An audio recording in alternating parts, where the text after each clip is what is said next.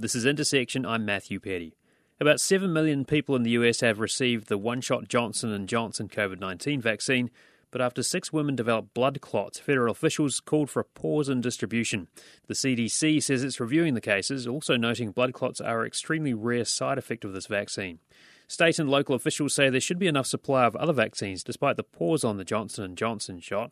For more on these issues with the vaccine and what it means for vaccinations overall and vaccine hesitancy, I spoke with Dr. Ali Mokdad, Professor of Health Metrics Sciences at the Institute for Health Metrics and Evaluation and Chief Strategy Officer for Population Health at the University of Washington. Dr. Mokdad, thank you so much for joining me and welcome back to Intersection. My pleasure. Thank you for having me. Just for a start, give us a quick update on where the United States and Florida stand as far as vaccinations go. So right now in the United States, we have vaccinated about 200 million uh, receiving one dose. In Florida, about 24% of people have received two doses, which is a complete vaccination. Mm-hmm. When you look at that 200 million figure, is that kind of reassuring news when you consider where we were like two, three months ago? No, this has been a great success story, in my opinion. The fact that we are vaccinating as fast as we can and right now we're averaging over 3 million a day. That will help us to control this pandemic. So I wonder if you could talk in a little more detail about the role that Johnson and Johnson plays in this vaccination campaign, because this, uh, you know, as we know, is a, a one-dose vaccine, so seen in a lot of ways as a little more convenient than the two-shot Pfizer and Moderna vaccines and some of the others out there.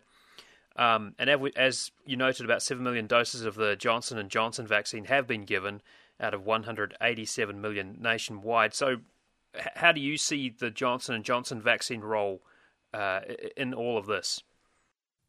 So Johnson Johnson, when it came about, it was a game changer simply because it's easier to handle and it's one dose and one dose only. Uh, the other two vaccines that we have in the United States require more refrigeration and they're a little bit harder to uh, maintain uh, in terms of cold chain.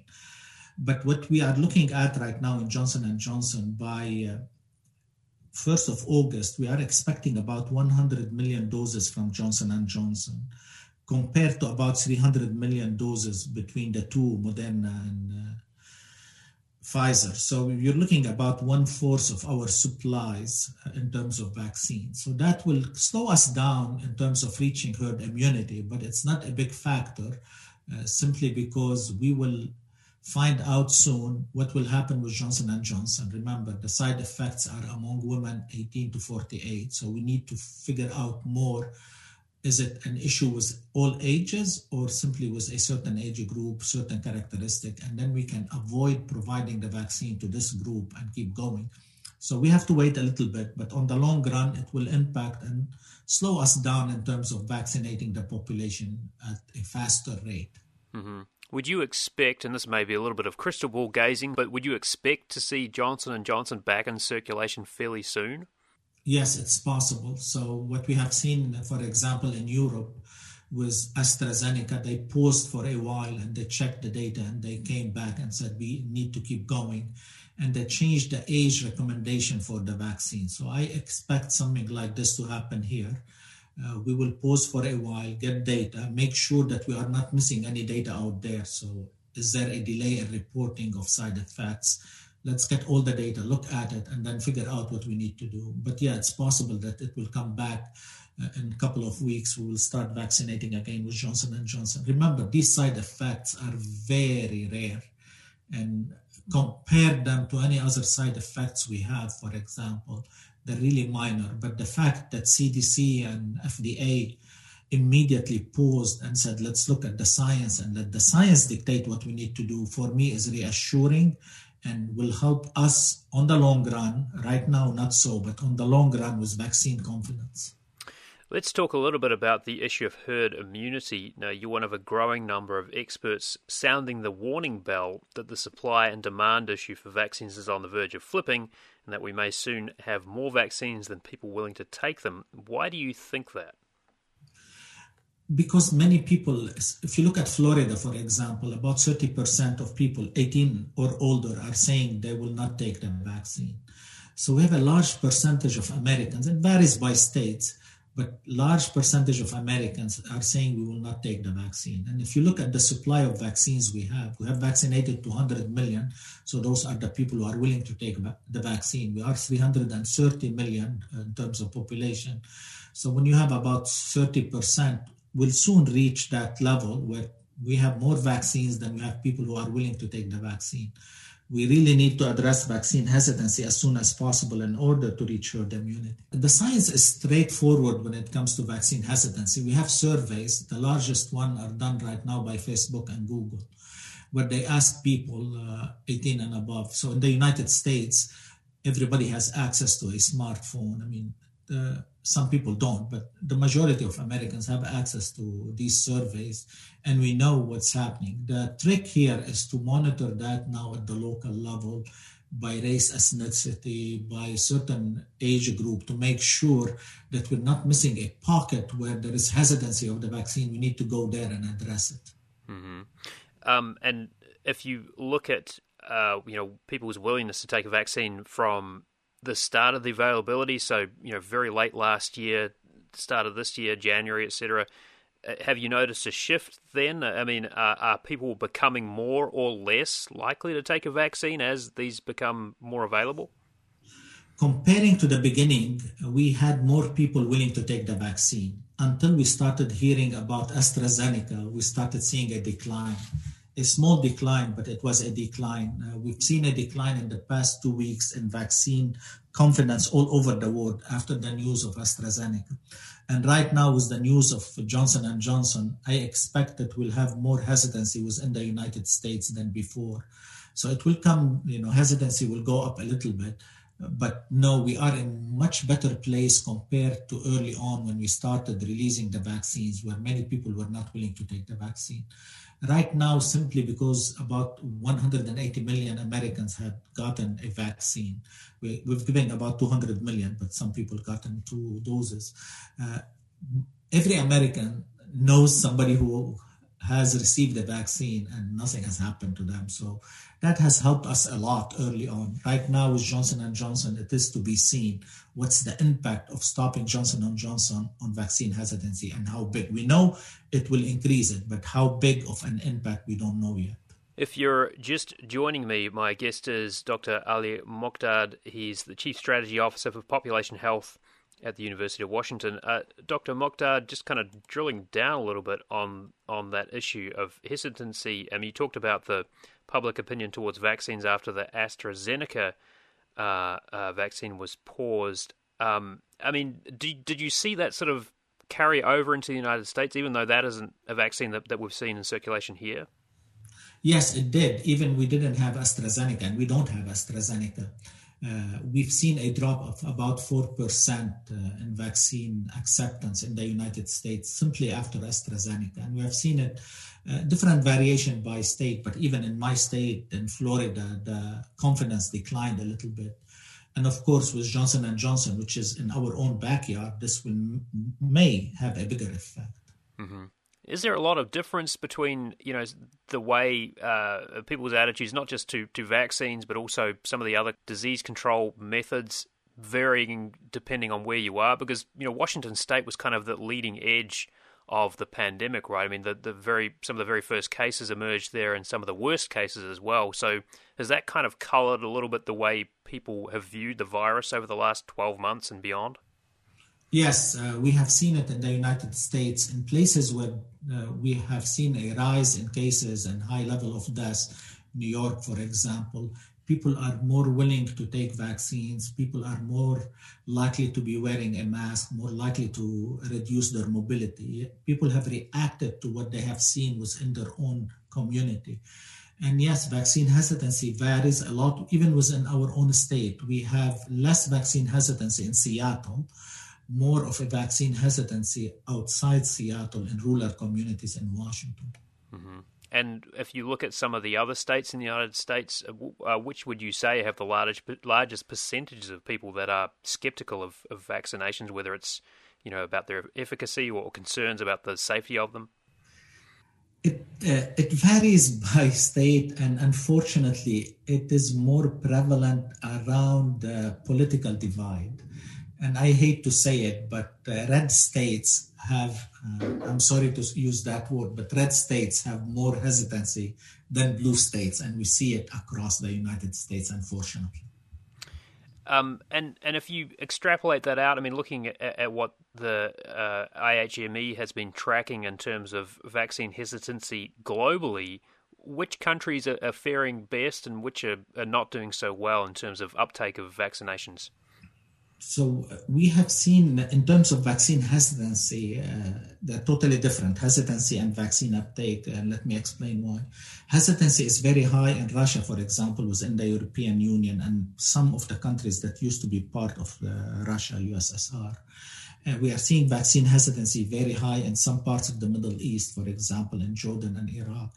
Uh, but it's much higher in uh, acceptance of the vaccine is much higher in Africa, in places where vaccines have saved a lot of lives. So they're more willing to take the vaccine.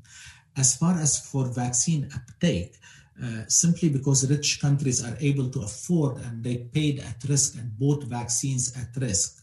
We have seen more success stories in rich countries. So when you look at Europe, for example, in England, other European countries in the Middle East, East and Israel, United Arab Emirates, and Bahrain, we've seen a much faster uptake of the vaccine than in poor countries in Africa or other countries.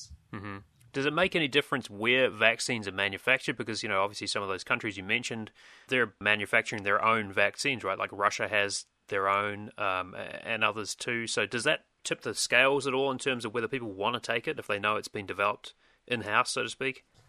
No, not not as much. So, for example, if you look at the Russian vaccine, it's been sold and it's been provided to other countries, but at home in Russia, very few people are willing to take the vaccine. So they haven't vaccinated a lot of their own people. The same in China, for example. They're sending vaccines, but they haven't vaccinated. We're way ahead of them when it comes to the vaccine. So no, there is no preference in terms of this is my vaccine and I wouldn't take it or unless it is made by my own country. But there is more of uh, right now when you hear all these uh, stop and go with AstraZeneca in many countries, and now stop and go eventually with Johnson and Johnson here. My guess, uh, people would be more likely to say, "I would like to take Pfizer or Moderna," the ones that have not been stopped so far. Mm-hmm. Yeah. Now, ultimately, and we you alluded to this earlier. You know, European regulators decided that the rare blood clots with low platelets from AstraZeneca should be listed as a very rare side effect of that vaccine, and the risks from COVID nineteen outweighing the risk from the vaccine.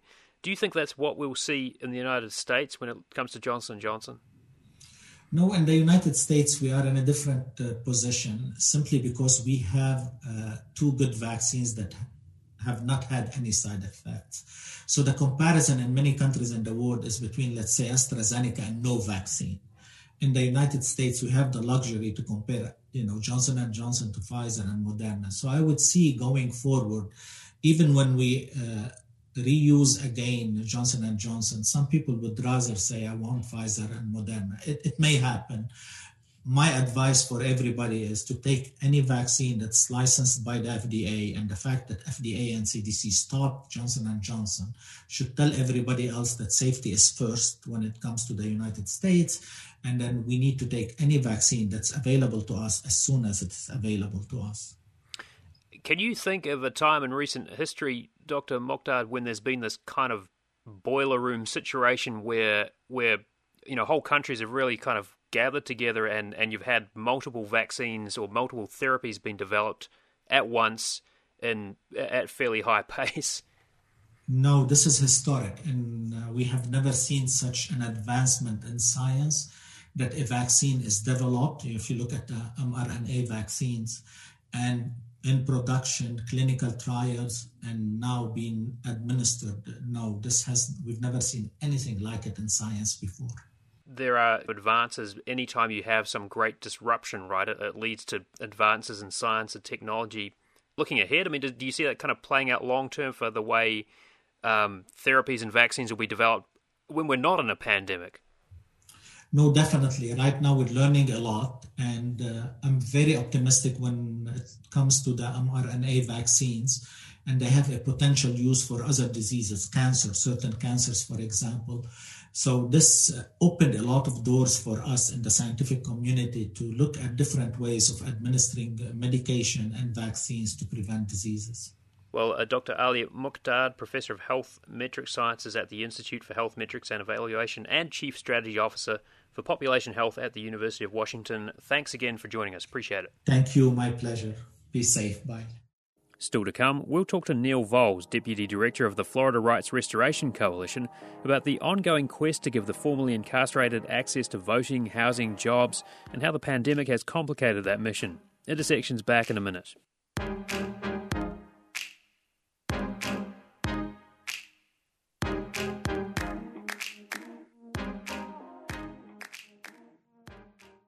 This is Intersection. I'm Matthew Petty. Last November, Neil Volz was one of more than 11 million Floridians to cast a vote in the presidential election.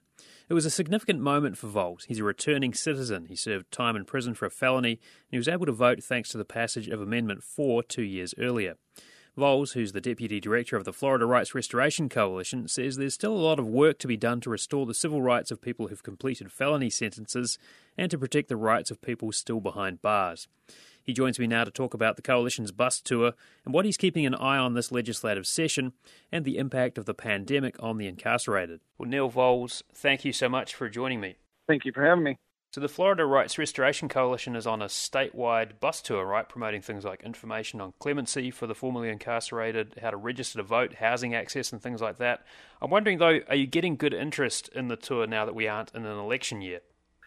Yeah, we we are we've had hundreds of people show up at various events across the state, and our free to vote bus tour is just picking up steam as we get out and uh, help people register to vote, help people learn about getting plugged into uh, the political process, and really battling voter suppression by being aggressive and getting into the community and, and encouraging people to get involved. You bring up voter suppression, um, and there is one bill in particular I think that people are paying attention to. It sort of mirrors what we've seen in Georgia, uh, uh, would impose some restrictions on, on voting access. Is that something you're following fairly closely as the legislative session winds towards its close? Uh, that's absolutely something that we're following closely, and our our membership and returning citizens and uh, people who are involved in the community are actively opposed to restrictions on voting. We believe that the more people are able to vote, the more vibrant our democracy is, safer and healthier our communities will be.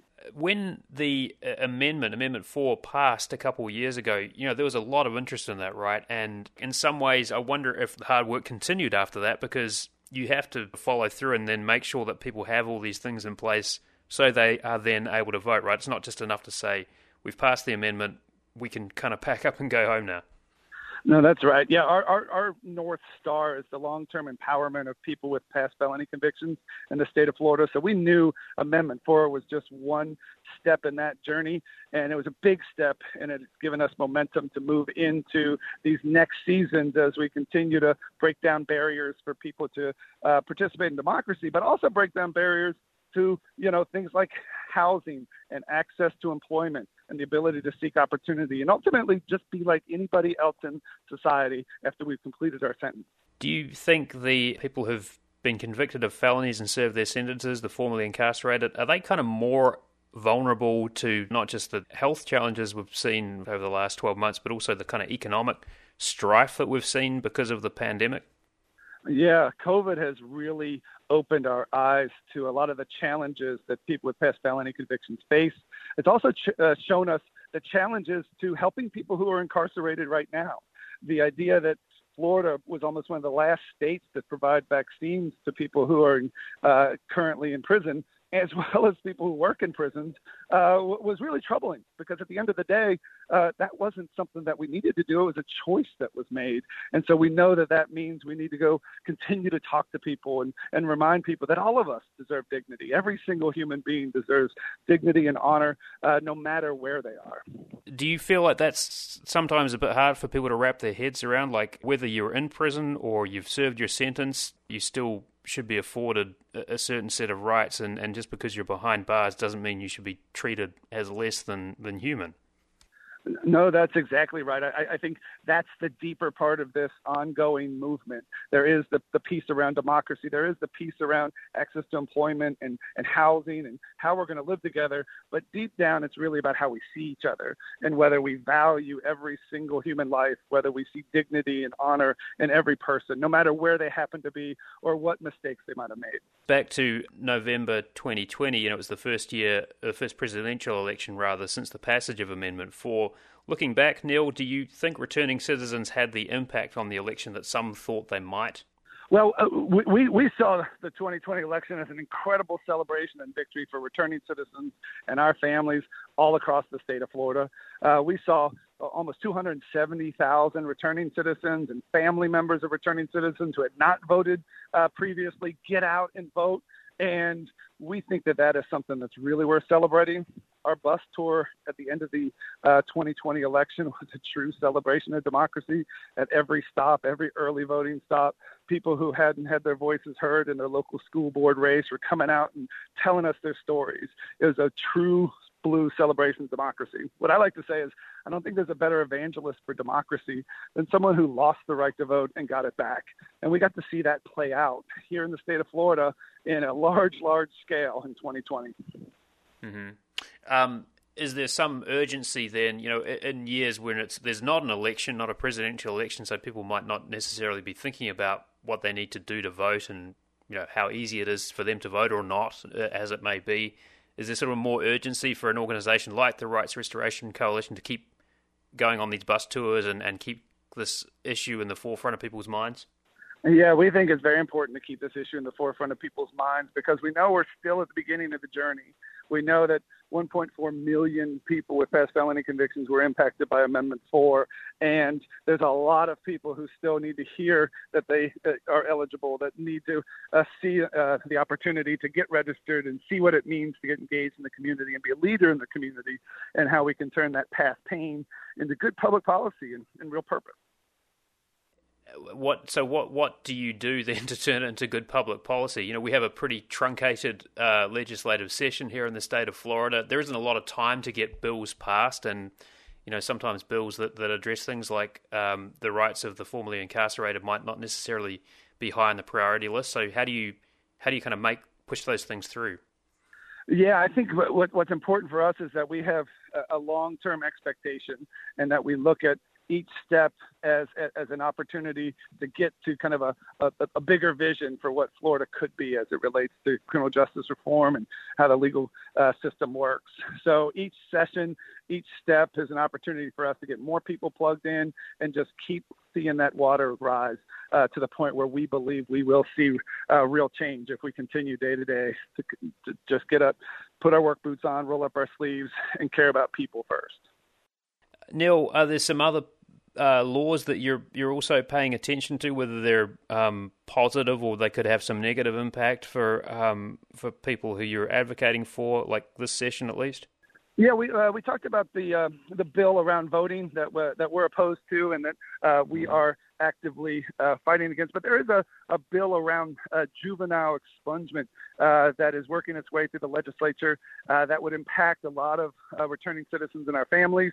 And that's a bill that we've been actively engaged in. Uh, we've had in district visits, and our, our, our, community is, is behind that bill and pushing. And we're hopeful to see that ultimately get signed into law by the governor. And and that would do what? That would that would sort of give people who are convicted before they were 18 a chance to, for, for a fresh start? Uh, yeah, it, it would it would uh, make the juvenile diversion program work a little bit better, um, so that people who do go through the diversion uh, process actually can benefit from an expungement as they're trying to find employment or or housing or move on with their lives. As you've gone through this process, Neil, kind of experiencing incarceration and then sort of on the other side of things as an advocate for the rights of, of people who spent time behind bars, do you, I, I suppose, a little surprised at the, the vast variety of, of causes that you could be taking up? I mean, like juvenile justice as a whole uh, field of, of, of endeavor for people who want to, um, you know, elevate the rights of those people, right? Yeah, so we, we have a, a, policy platform that's on our website that actually came about from uh, talking to over 7,000 returning citizens who filled out surveys and sat down and talked with us. And, you know, it formed us in terms of, like you said, this, this large uh, kind of group of issues um, that uh, this particular community, our community, uh, feels very passionate about. And so it gave us an opportunity to kind of see that that bigger picture, that that that idea of like if we continue to put in the hard work, uh, change hearts and minds, engage our loved ones and our neighbors, uh, that we can see real change come to Florida. I want to ask too about your situation. So, both you and your colleague Desmond Meade, the founder of um, the Florida Rights Restoration Coalition, were petitioning to to have your rights restored. Desmond uh, applying for a full pardon, and and your rights were restored, but then Desmond Meade his his petition was turned down. I wonder if you, what your kind of personal reflection is on that. I mean, obviously, pleased to to have your rights restored, but it must be a blow for for yourself to see somebody you've worked so closely with be turned back again. Uh, yeah, I'm telling you, it was like a Dickens novel. It was like the best of times, the worst of times, and, and, and the fact that I, I felt, you know, a renewal in, in my spirit and, and, and my ability to move forward in my life, and yet somebody who's a, brother to me, who's a friend, who's a family, you know, was denied that that ability. It really exemplified the challenges in the system. This idea that we place in the hands of elected people, politicians, who decides to move on with their life and doesn't. It, it, exemplified this need that we could we could create a better system, a system that would allow people to move forward with their lives uh, in, in, a way that isn't bound by the, the whims and the decisions of, of, of, politicians. You can't really go any higher than the governor in the state of Florida. So, sort of getting that that denial at that level. Um, I mean, what else do you do aside from maybe waiting for a change in in, uh, in leadership at the state level?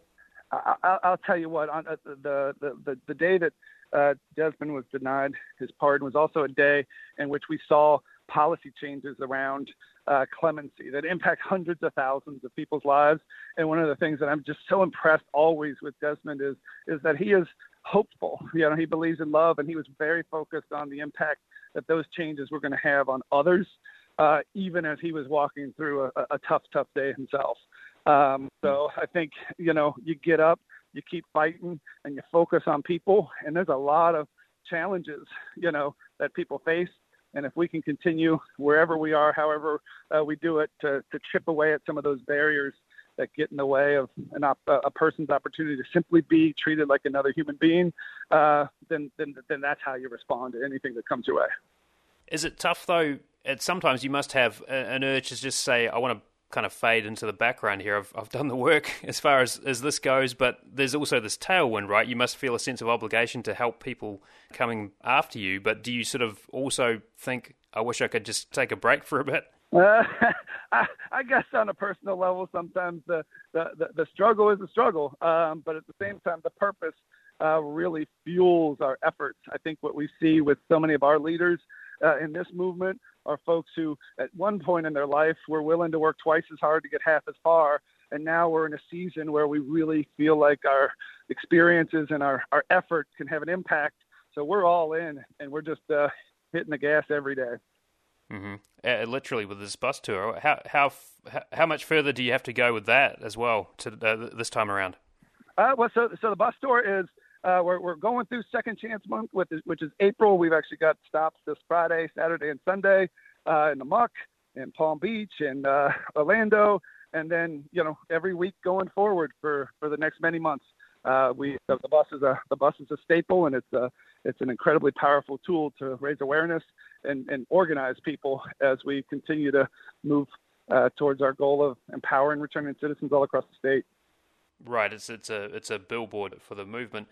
I, wanted to ask too quickly, if I could, Neil, about the virtual conference this week. Um, what are you highlighting, and, and who are some of the, the key speakers there? So, our Reimagining Justice Conference is a statewide virtual conference where we're going to be challenging people to reimagine what justice looks like in the state of Florida, what democracy looks like in the state of Florida. And we've got some great panelists. We've got variety of state attorneys, a variety of legislators, but we also have people who have been a part of this movement uh, for many, many years. Folks like Piper Kerman, who wrote Orange is the New Black, uh, Marcus Bullock, who's the CEO of Flick Shop, who took the pain of being incarcerated and became what uh, Forbes magazine calls the Instagram of the prisons uh, and, and, we've got Tarra Simmons, who is actually a returning citizen who became the first elected state representative of Washington, joining us. We've got leaders of groups, uh, you know, on the right and on the left, and folks who don't have any sort of political affiliation. But at the core of it is a real conversation, authentic conversation around a vision for a better Florida, a bold vision that says we can do better and that we should focus on the real lives of people who are impacted by the criminal justice system as we talk about these issues. When you talk about the vision of a better Florida, how long do you think that is going to take to become a reality? Uh, we, we see this as as a years long effort, uh, you know, built behind daily discipline and hard work and a belief that when we focus on real people's lives that change is possible but this is the kind of thing that we know is going to take years and years uh, to fully see. But uh, but the purpose is worthwhile and uh, so we're excited uh, for every day. Neil thanks for your time. Appreciate it. Awesome. Neil Volz is the deputy director of the florida rights restoration coalition. Up next a conversation with eric camarillo. He says his non-profit focused on homelessness saw a surge in the number of people needing help during the pandemic. That conversation when Intersection returns.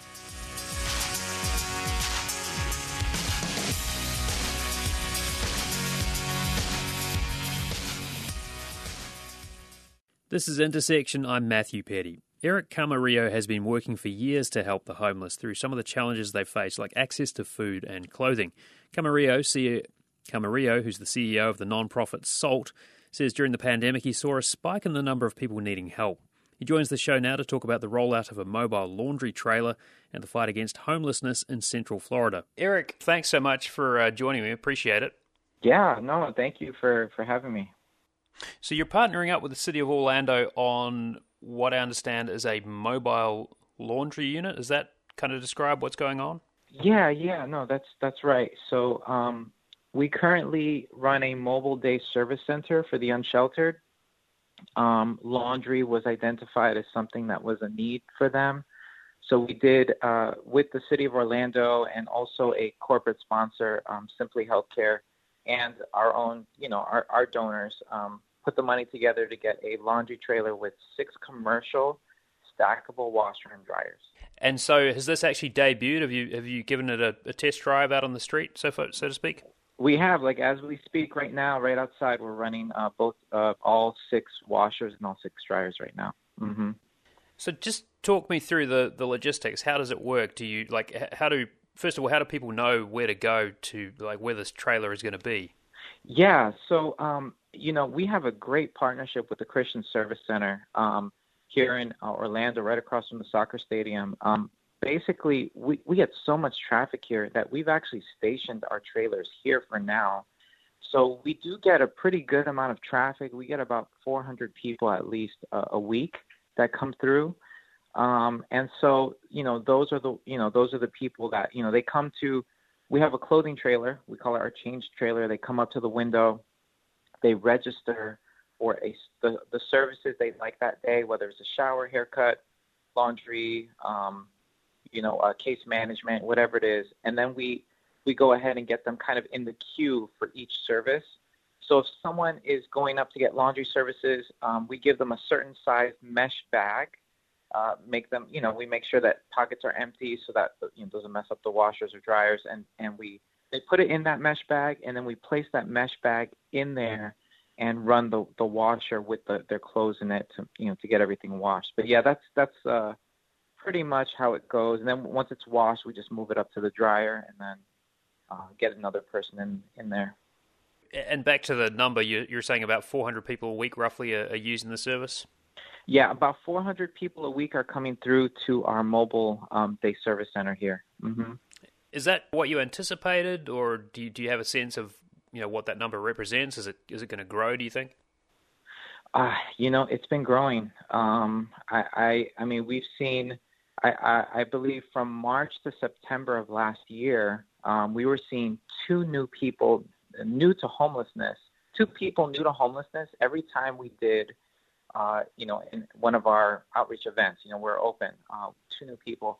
Starting in October of last year, we started to see four new people new to homelessness every time we we were open. We're open four days a week at that time. So um, it's it's it seems to be growing. Um, you know, just this past quarter, we saw, um, you know, January to March, we saw almost a thousand different different people um, during that time, and 17% of them were new to homelessness. How, how do you reflect on that? Like, does that sort of scare you a little bit? That statistic?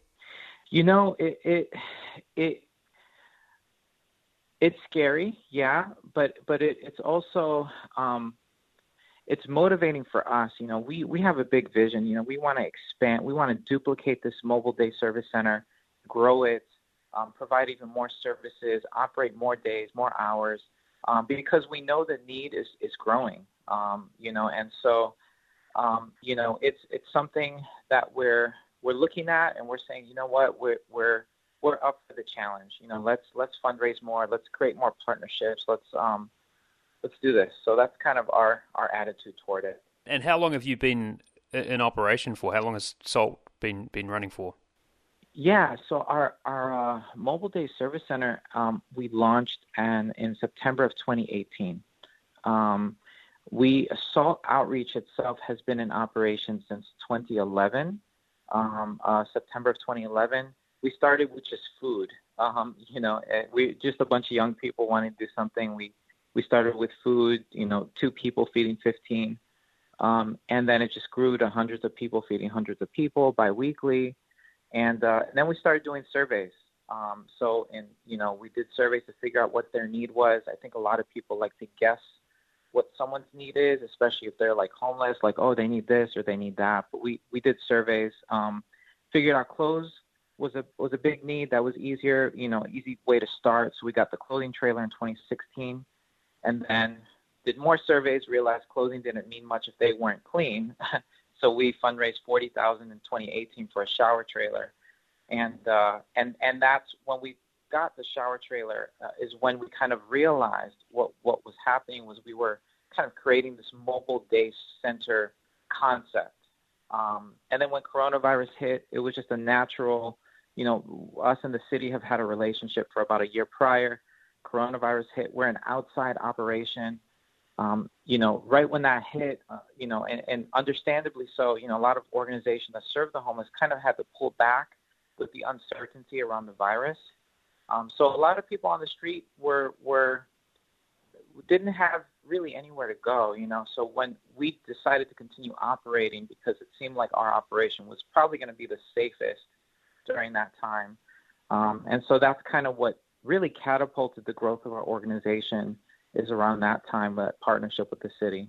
You've had a decade essentially of looking at the issue of homelessness in the city of Orlando and the, I guess, the greater metro area. What's your assessment of where we are and you know how far we need to go as a city or as a community to to really tackle this? Yeah, um, you know what? I, I here in, in Central Florida, um, housing is, is the biggest issue. Affordable housing. Um, that's that's one of the toughest things. I mean, even today, we were just talking to a client today, and and luckily we're able to to um, help them get into housing, but their rent's going to be twelve hundred a month. Um, and um, you know, this this particular person has some other organizations working with them. They're going to be able to to handle that, but that's a rare case, you know. Um, yeah, I think affordable housing is really kind of one of the biggest um, uh, hurdles that we have to uh, figure out how to how to jump over as a as a, a city and as a coalition of organizations helping the unsheltered. Um, and then on on top of that, you know, I think um, you know, coronavirus, when, when the virus hit, the pandemic hit, I mean, it, it left it left a lot of people that were just on the edge, kind of pushed them over the edge, you know. And so, trying to figure out how to recover from that and and kind of reach those people right there that that are kind of like between the, the you know within 12 months of of moving into homelessness, that kind of gray area. I think that's you know a lot of people just need an extra push. I, I know we had a guy, he's an older guy uh, coronavirus led to his homelessness. Um, we ended up helping him. He just needed help to apply for a job, you know, and build a resume. So we helped him with that. Um, he went to the job the next day. He got a job, seventeen dollars an hour as a carpenter, and his first paycheck he was off the street. You know, so so there's there's there's people in that area there that that we're also trying to kind of um, work with. Um, but yeah, that's that's kind of um, I guess that would be my assessment.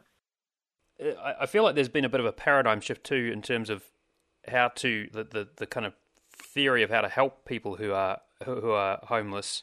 Right, things have changed a bit from just saying we are going to provide a shelter for the night and provide food to how can we address some of the other things like uh, you know finding IDs so that people can apply for jobs or even sort of helping with them with some of those those other skills. Um, have you kind of seen that yourself? Uh, you know, from from starting where you did ten years ago and then developing into what your organization does now.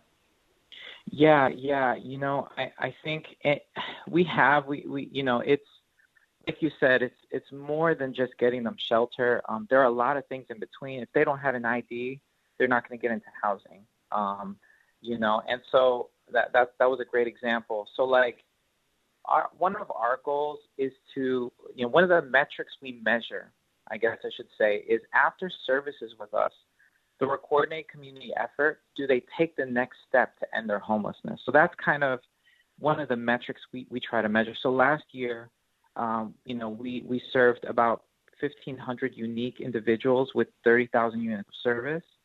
We follow the track of each of those 1,500 people, and we found that um, through a coordinated community effort, um, uh, 30% of them took the next step to end their homelessness, um, which is either, like you said, getting an ID, accepting case management.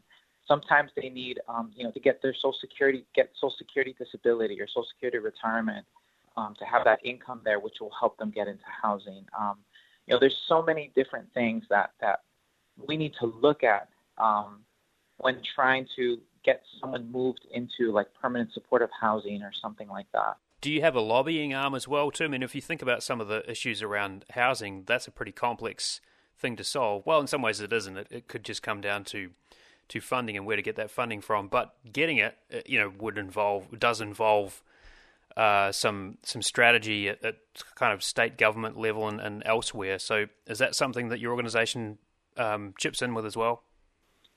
Uh, we haven't we haven't done that yet. Um, to be honest with you, it's it's something we've we've um, briefly talked about, but we we don't know exactly where to start with that. So we we would actually, you know, we're we're kind of growing. I mean, just like last year in 2020, you know, we, it was we were an all volunteer organization going into 2020. You know, now we have 14 employees, you know, um, operating four days a week, and last year we're operating once a month.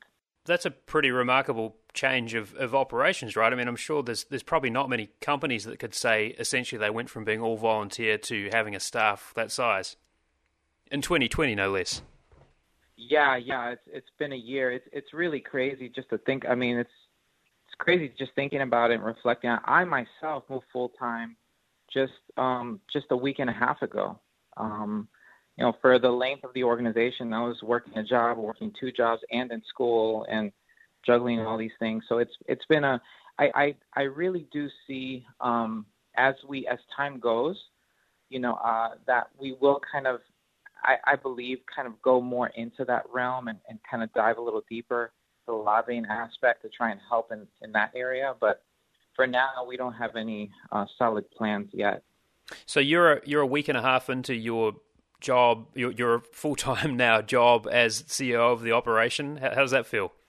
Yeah, yeah. Oh man, let me tell you, uh, it, it, feels good. I, uh, you know, leaving my other job, I, I worked in uh, human resources. Um, I, I you know it it it was a little scary you know there's some sacrifice involved with me doing this uh you know i'm married and and you know a lot of things we had to had to think about and and stuff like that but but i mean this is this is my passion you know um this is something i love doing it doesn't feel like a job you know um and it's something i would do for free and i have done it for free for a long time you know so it's it's just uh it's really it's really cool. It's it's a good feeling. Mm-hmm. So kind of a leap of faith, but something that you're obviously you've had plenty of practice leading up to it.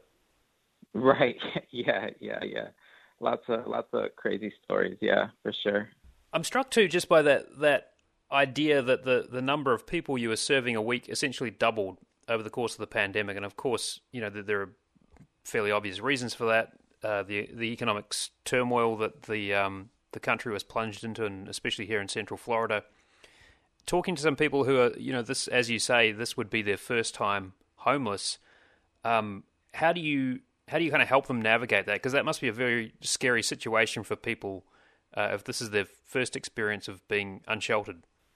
Oh yeah, oh yeah, oh man. Uh, I mean, we had someone just uh, a few weeks ago um, who expressed um, suicidal ideation and, and even a plan involved with that. You know, we're blessed to have um, two. We have a licensed clinical social worker on staff and a, a master's level social worker, and they we're working with her.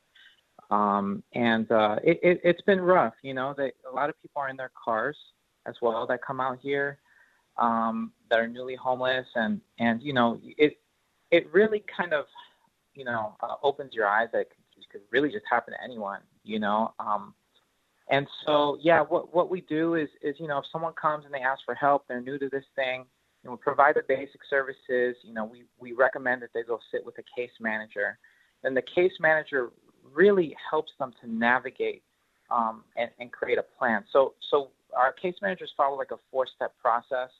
So we assess. Uh, you know, we have an initial assessment we created. We assess kind of where they are.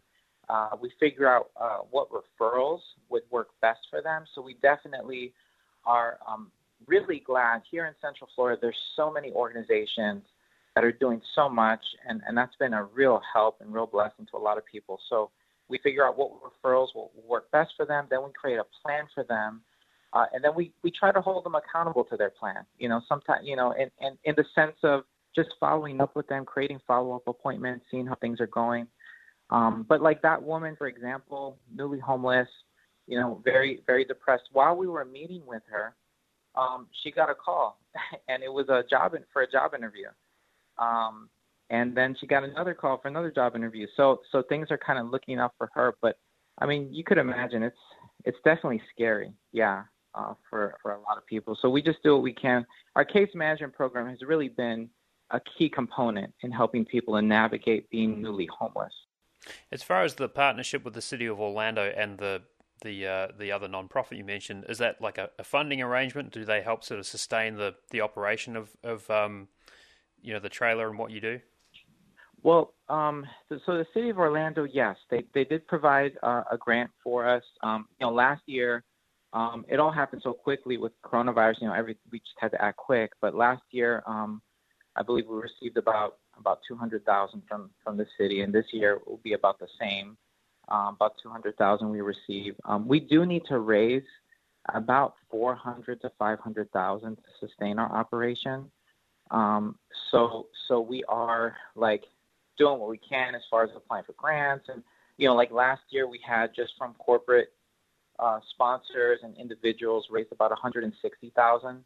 So that put us right where we needed to be for that year. Um, and this year we're, you know, we're just we're doing what we can on the fundraising side. Me going full time is, is, kind of a key part of that. Um, I have my my master's in nonprofit management and certification as a fundraising executive, so that's that's helpful for me to kind of put all my time into the fundraising effort for us to hit our goals because we we also want to expand. You know, we have we have some proposals out in Sanford, in uh, Daytona, uh, have a proposal out in Miami. Um, we're really looking to, to duplicate what we're doing as well. So, um, so we're trying to. My goal going full time is to raise a million this year. Um, that'll help us to be fully funded here in Orlando, and then help us to expand in at least uh, one or two other places.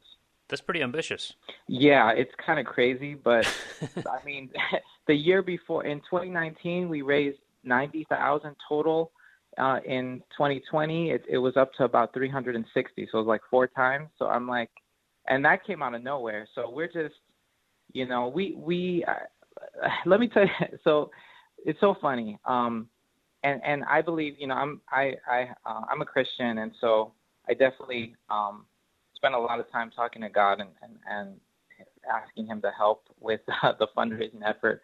And I remember uh, one week I was kind of down. Uh, you know, I have those moments sometimes, and I was thinking, okay, we need to raise at least another fifty thousand for our case management program to be in a good place. I get a phone call two days later from an acquaintance of mine asking, "Hey, um, how's SALT going? What What are your needs right now?" So I mentioned the fifty thousand. He said, "Okay, I'll send a check for fifty thousand on Tuesday." Just like that. um, just like that, yeah. And I never, I didn't request it. I didn't, I didn't put in a proposal. I, I did, you know, I didn't ask for it. It just happened, you know. And so, it is ambitious, but I do believe that uh, that we're going to hit the goal um, with God's help. Well, Eric, thanks so much for your time. Appreciate it. Yeah, no, thank you so much again for having us. Eric Camarillo is the CEO of the nonprofit SALT, which provides services for the homeless in Orlando, including a mobile laundry trailer. Support for Intersection comes from Advent Health and from our listeners. Subscribe to the podcast on iTunes, Google Play, Spotify, wherever you get your podcasts, and you can find archived shows on our website, wmfe.org slash intersection. I'm Matthew Peddie. Follow me on Twitter at Matthew underscore Peddie. Thanks for listening.